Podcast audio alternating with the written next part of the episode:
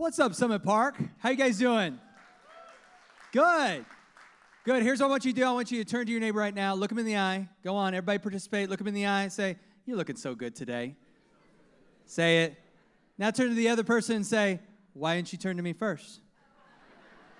What's up with that? Huh? Hey, we are so glad that you are with us here at Summit Park. I want to take a moment and welcome all those that are watching online and all those at the South Side. What's up, South Side? Let's put our hands together and welcome all those that are watching. So glad you're with us. Well, like mentioned earlier, we're going to talk about hope. And I'm really encouraged by this thought, this passage that I want to share with you.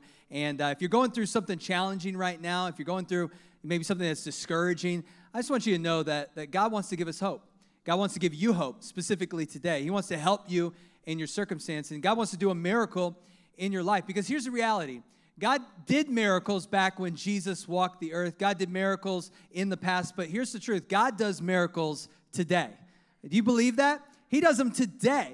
Like God wants to work in your heart and your life and give you hope right where you are in your situation and your circumstance. So that's what we're going to be talking about today. But before we jump in, I want to mention something. So this past Wednesday, we had our first Wednesday service, which if you've not gone to a first Wednesday service, you need to. Man, it's a midweek boost. It's so encouraging and uh, just an opportunity for us to pray for the things coming up and uh, powerful worship. It's really, really awesome. So the whole family came, and we've got two kids, and our son Mac was in the elementary area, and uh, we went to go get him, my wife and I, and we got him, and he came out with this uh, this box, and this box said, "I gave my life to Jesus," and I'm thinking you're a pastor's kid. Like, you've already given your life. You've been baptized, son. You've been like, come on.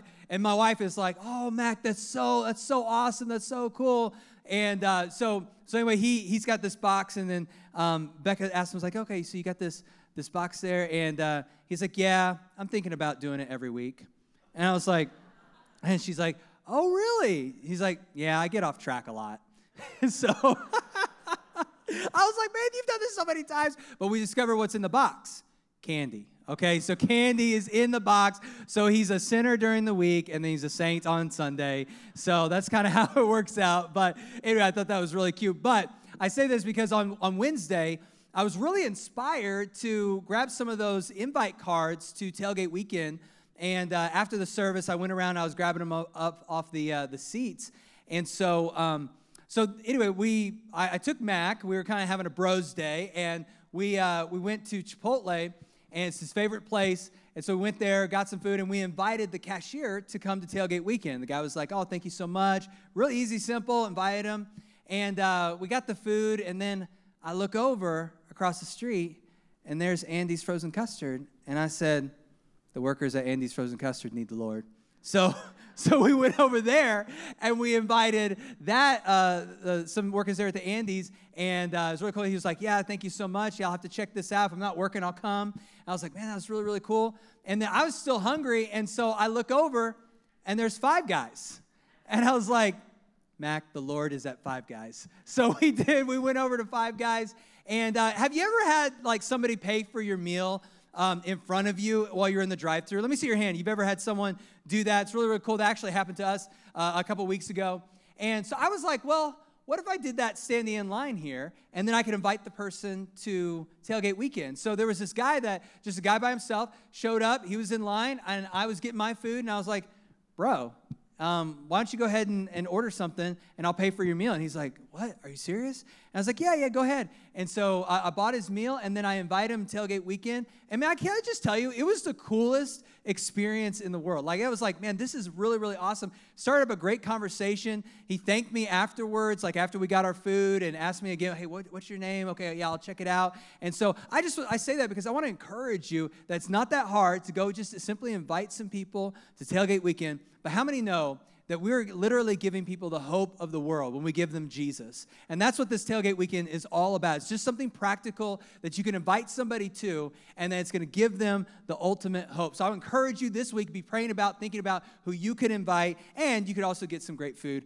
while you do it. It'll be awesome. Well, we are speaking about hope today. I want to share this verse with you. It's in Hebrews chapter 10, verse 23. This is what it says. It says, "Let us hold tightly without wavering." To the hope we affirm. for God can be trusted to keep his promise.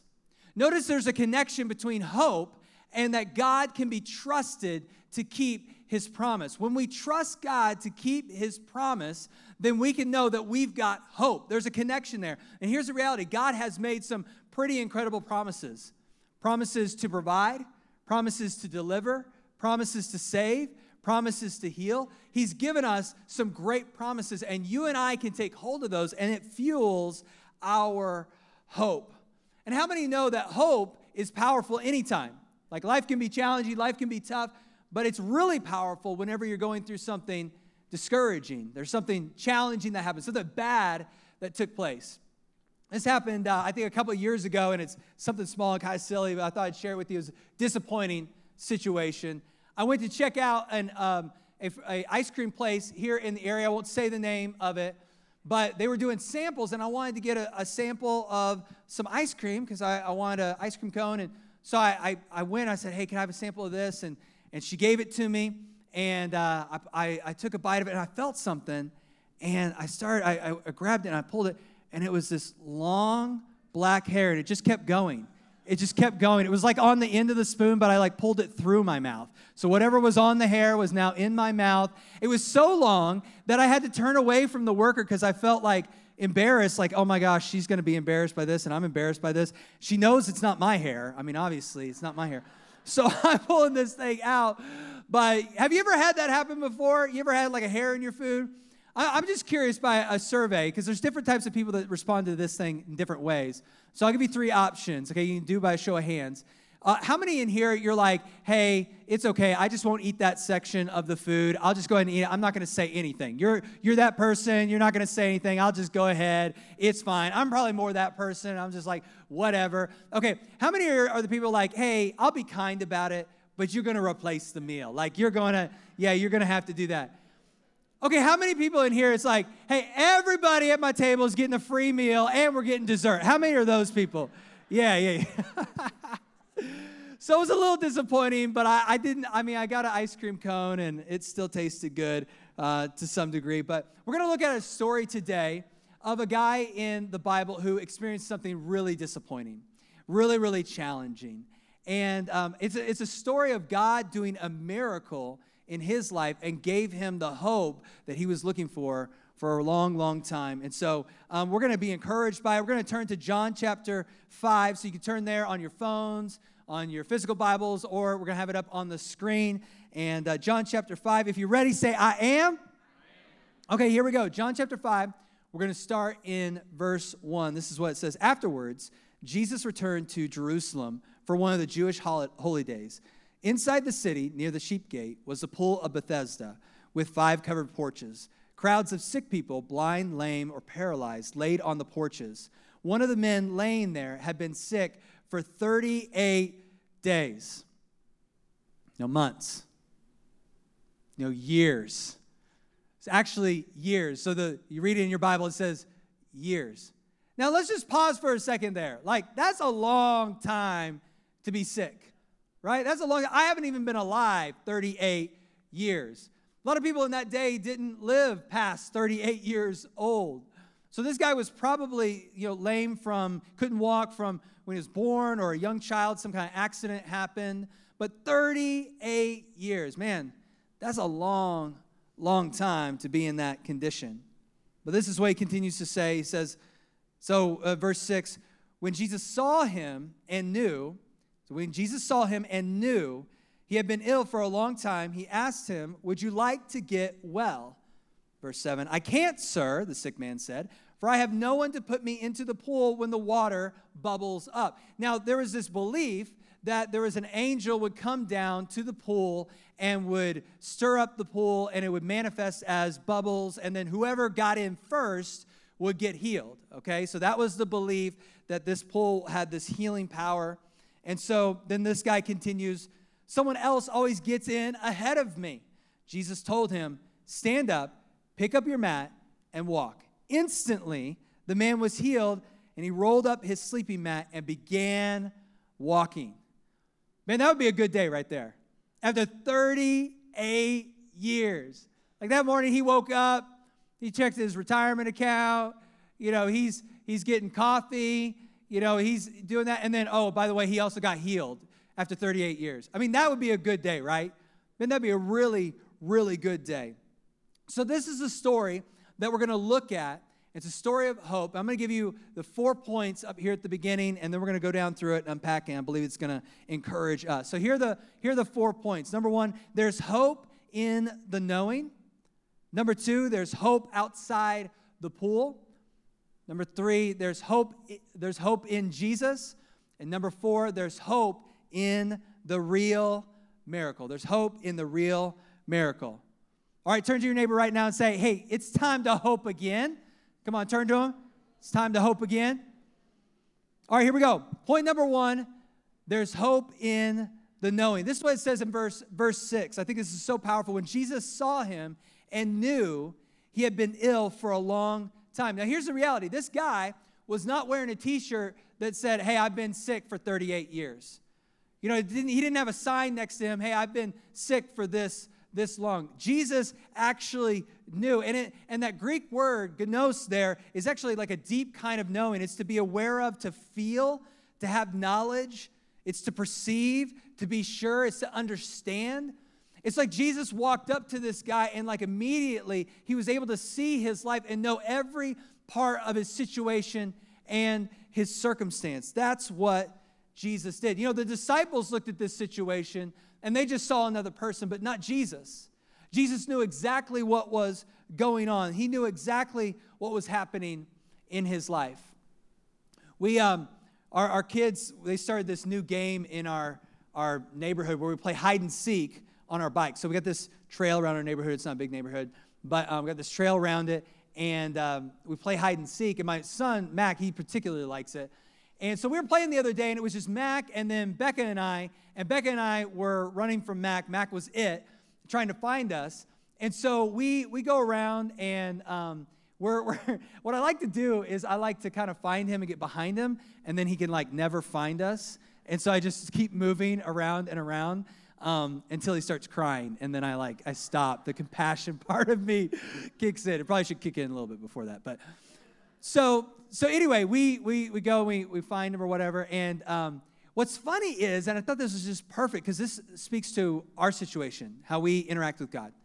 And that is, if Mac knew that I knew where he was, that I didn't just leave and go and be gone forever, like he knew that I knew where he was, he would probably have some more peace. Like he wouldn't get so upset. He wouldn't be upset about the situation. He'd still, he'd actually probably enjoy the game a little bit more. That I knew, hey, I'm in the neighborhood still. You don't need need to worry.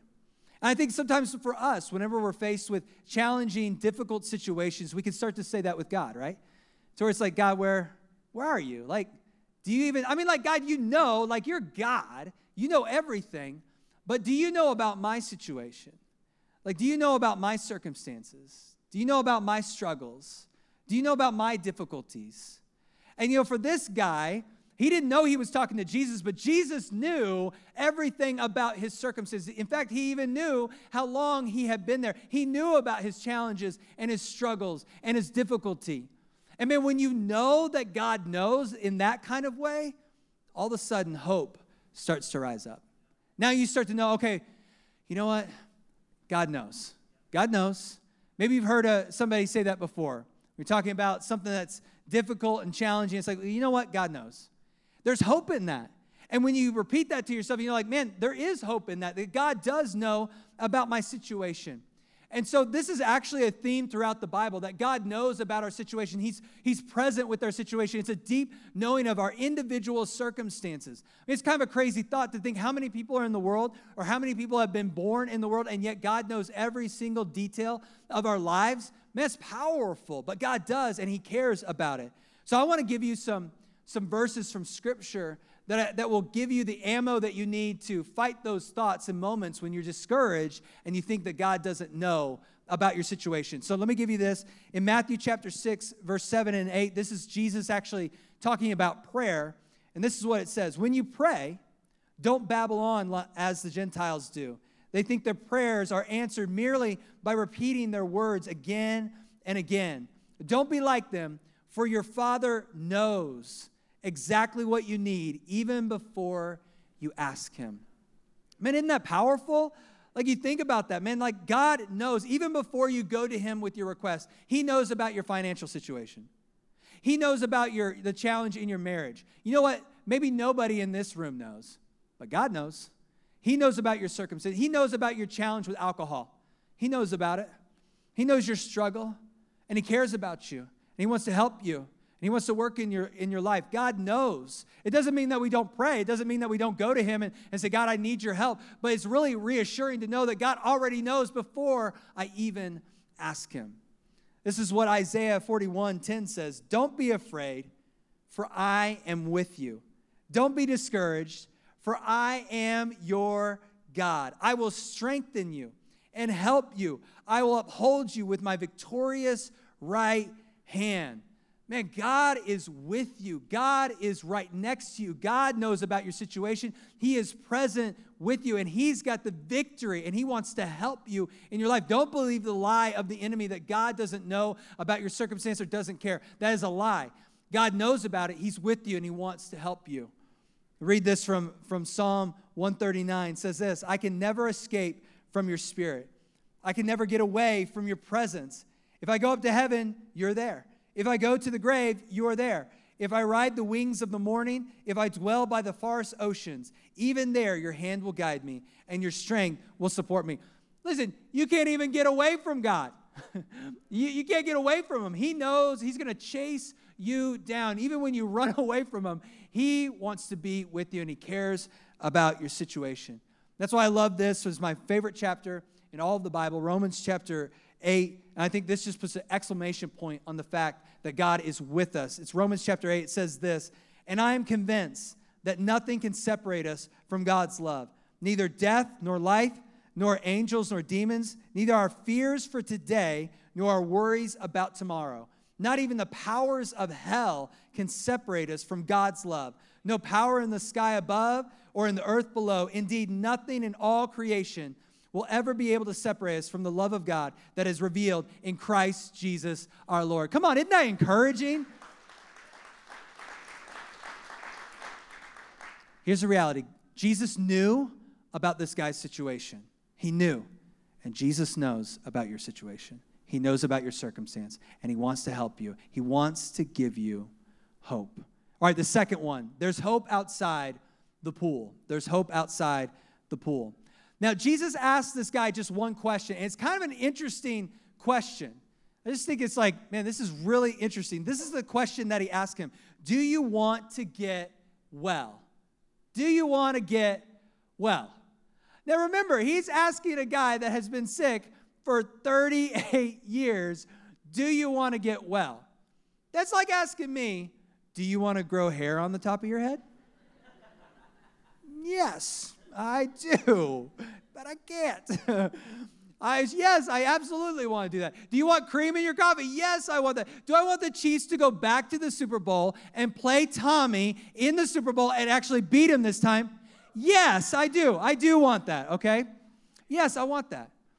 So this guy is asked this question, and it's like, well, why would you why would you ask that question? So let's look at how this guy responds to the question. Maybe that'll give us a clue, all right? So this is what the guy says. He says, I can't, sir, the sick man said, for I have no one to put me into the pool when the water bubbles up. Someone else always gets in there ahead of me. Here's why I think that Jesus asked that question. I think he's revealing where this guy's hope is. That this guy's hope is actually misplaced. It's actually in the wrong thing. His hope is in the pool, and it's been in the pool for a long time. He's been trying to get into the pool, but now he's discouraged and he's hopeless. And he says, like, this is impossible. And Jesus is asking the question almost like, hey, do you do you want to get well? He's asking it more like that. Like, you've been trying this, but this doesn't work. And I think that's a beautiful picture and a reality that all of us face a lot of times in our life that we have some kind of issue that we're up against, some kind of discouraging situation, some kind of challenge in our life. And there's two options. We can turn to the thing that we usually turn to, the pool of Bethesda, that doesn't give us hope, or we can turn to Jesus. And Jesus is trying to communicate to this guy listen, your hope has been in this, but do you really want to get well? Like, if you, if you want to get well, then you can't turn to that anymore.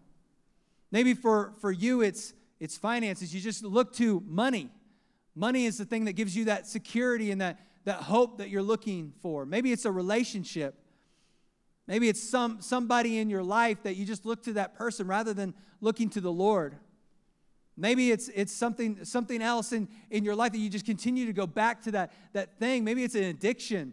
It's alcohol or drugs or something that you're continuing to look to, to that because you're trying to overcome your discouragement. But, but Jesus is saying, no, no, no, look to me. Like I'm the one. Don't go to the pool of Bethesda. That's what he's trying to communicate to this guy. I, I remember um, several years ago, uh, Becca and I were in a, a situation that was like kind of crazy, and um, for our finances, and it was it just kind of came on all of a sudden, and we were like, "What in the world are we gonna do?" Like we, this is we're in a pickle right now. This is if anything could have gone wrong, it went wrong. You ever been in one of those situations to where just like, man, if anything could have gone wrong, it went wrong, and this is this is not a good situation. And for me, like my personality is like I like to figure the numbers. I get out the spreadsheet. You know, anybody in here like Excel or Google Sheets? Oh, you're like a nerd like that? Yeah, I just can do everything on that. That's just so much fun. So all three of us, cool. That's awesome. So I, but I like that stuff. I, I, I, get into it I plan it out. I think it through and I, I come up with a great plan. I'm like, because I usually, I kind of have this, uh, and this is where my worry side comes in, but like I could see problems before they happen and I try to solve them. But it, could be, it could become a bad thing is when there's not actually problems. You know, it's like, well, I'm trying to solve problems that aren't going to be problems, and you know, I'm focused on all that stuff. So you start to worry about things that aren't aren't really things to be worried about. So they can be kind of overactive. And so, you know, but that could be the thing that I go to. I start worrying. I think, okay, I'm to plan. I'm to think about. And so obviously this situation, I was like, okay, well, I got to really plan. I got to really think through. I got to really, you know, think through all these different scenarios. And, and God was like, no, you need to trust me. That's your pool of Bethesda. That's the thing you're trying to go to, but ultimately that won't help you. And not that planning is bad. Not that a calculator isn't good, not that a budget isn't good. All that stuff's good, all that planning. But honestly, this circumstance was so bad that it was like, I don't even think I can get the I can't get the numbers to work. Like this is not going to work. So you know what? Becca and I just went to the Lord. We just said, okay, we're to turn to Jesus. And I can tell you today, we didn't miss a beat. Like it was like God came through in a miraculous way. I wish I could share just all the details. We don't have time for it, but like, man, God came through in a huge, huge way for us. I'm so thankful for that. And then in that moment, I learned, man, don't turn to the pool of Bethesda. That's not where the hope is. And maybe for you, you've gone to the thing again and again and again and again, and you know actually that there's no hope. In fact, for this guy, he knew that there was no hope. He says, I can't. Like, I can't even get into the pool. So he knows it's hopeless, yet he stays by the pool. Isn't that human nature? Like it's so funny. We keep going back to the thing that we know that's not going to give us hope, but yet for some reason we're still kind of hoping a little bit that it will, but we know it won't. And Jesus is standing right there and saying, You still going to look to that? Do you really want to get well? And that's when it leads to the next point. The third one here there's hope in Jesus. There's hope in Jesus. Now, this guy didn't realize that he was talking to God. You know, he didn't realize he was talking to the Savior of the world right in front of him. And so he, he looked at his situation it just seemed impossible. And I just want to remind you that God loves doing the impossible. He loves taking a situation, a circumstance, and totally turning it around. Like he, he likes to take the impossible situation of our, our sin-filled world. We're all sinners, and like, what are we going to do? We're going we only can sin. There's no hope for us. He loves taking that and saying, well, I'm going to do this. I'm going to send my only son into the world. He's going to live a perfect life. He's actually going to die for your sins. And if you'll just trust him, you'll be redeemed. So what you couldn't do on your own, I'm going to do through my son. I'm going to do something impossible. Yeah, exactly. He loves to do that, right? He loves to do that. And he not only loves to do that as a whole, like for the whole world, but he likes to do that for us as individuals. And so he gives, he gives this guy hope. And so I, I, want, to, read to you uh, Mark chapter 10, verse 27. It says this Jesus looked at them intently and said, Humanly speaking, it is impossible. For you, for me, for them, it's impossible. I get out the math, I try to use my brain, I go to somebody else, I think of this clever, you know, all that stuff, humanly speaking, it's impossible. But look what it says but not with God. Everything is possible with God. Man, isn't that encouraging? Everything is possible with God. In fact, let's all say that together. Those five words. Everything is possible with God. Come on, one more time with strength. Everything is possible with God. It's true. You got to remember that. When you're going through something discouraging and challenging, something impossible, you have to. I mean, this is a verse that I would encourage you to get memorized, put on your, your mirror, that everything is possible with Him. You can do it with God if He's with you, if you just simply turn to Him. Like, you can't fix your marriage, but God can fix your marriage. You can't come up with the money, but God can come up with the money. You can't step out and do that dream on your own, but God can help you do that dream. You know, you can't get your teen's heart back, but God can turn your teen's heart around. You can't get that job, but God can help you get that job. You can't resolve that conflict, but God can resolve that conflict. It's the faith to believe that the person standing in front of you is the one that's actually able to give you the hope and give you the help that you need. Nothing is impossible for God. And that's what this guy needed to do. He needed to turn away from the pool of Bethesda and simply turn to Jesus. Now, it's really interesting what, what Jesus does um, for him he, here. He heals him completely. And um, what's interesting is this guy had a mindset of, like, I can't do anything. Like, I can't do anything myself because here's the reality. Sometimes God will, he, he will ask you to do something as well. Now, in this situation, God just totally heals this guy, but God will ask us to do something. So, the first thing that we've got to do is simply trust in Jesus. But then he says, okay, now I want you to take steps of faith. Now I want you to step out. Okay, I want you to go back to school. Okay, now you got to believe that. Trust Jesus, I need you to help me because I got all these bills I got to pay and you want me to go back to school. So the next step would be to apply, you know, to go to school. You know, you've got to take those steps of faith. That's what's so important. And this guy kept saying, I can't. He kept saying, No, I'm not going to be able to do that. I can't. This is an impossible situation. There's nothing I can do. The reality is, after you've turned to God, there are some things that you can do. You can take steps of faith. And maybe for your miracle, that's what you need to do. That you trust in Jesus, you put it before Him, but now you're taking steps of faith to continue to stay in keeping with your trust in the Lord. Let me ask you this Can you pray? Can you believe? Can you ask for help? Can you change your thought patterns? Can you change your inner voice? Can you believe the best? Can you change your habits? Can you put God first in your finances? Can you silence your fears and amplify your faith? Those are all things that we can do on our end, that we give it to God, we trust in Him for the miracle, and we have hope. Now we take steps of faith, and that's what this guy needed to do. But Jesus does something pretty amazing for him because he's gracious and good and wants to teach him a lesson. When he says, I can't, this is what Jesus does. Jesus told him, Stand up, pick up your mat, and walk. Instantly, the man was healed. He rolled up his mat sleeping mat and began walking. This guy learned that the, his problem was no match for the power of God. The reality is, and for any of us, we've got to go through a test before we have a testimony. That we've got to have a problem before God can fulfill his promise. That there's got to be some kind of challenge or issue before God can give us hope. And, and Jesus, right here, is like, Here, I'm going to show you something. I'm going to do a miracle in your life. And so he experiences a miracle. That's what God does, that's what Jesus does. And so it leads to this fourth point here there's hope in the real miracle. There's hope in the real miracle. There's something that really is interesting that happens that you don't see in other miracles, or not very many of them, that there's an afterwards conversation. The miracle happens, and then there's like a continuation of the story later on.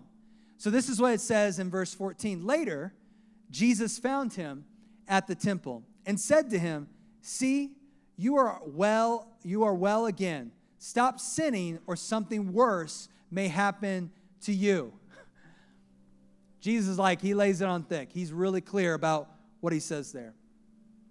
You know, what's interesting is that Jesus had healed this man on the outside, but this man still needed healing on the inside. You know, I think that can happen to so many of us to where God gives us the job, but then we go back to the addiction.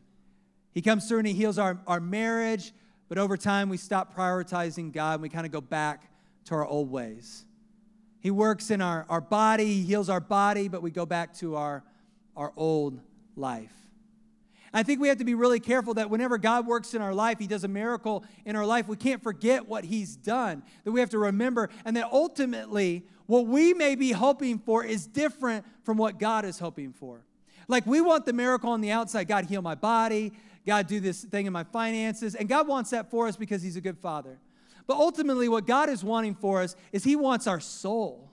Like He wants healing on the inside, He wants us to be with Him forever. You know, Jesus healed a body that would ultimately die anyway for this guy.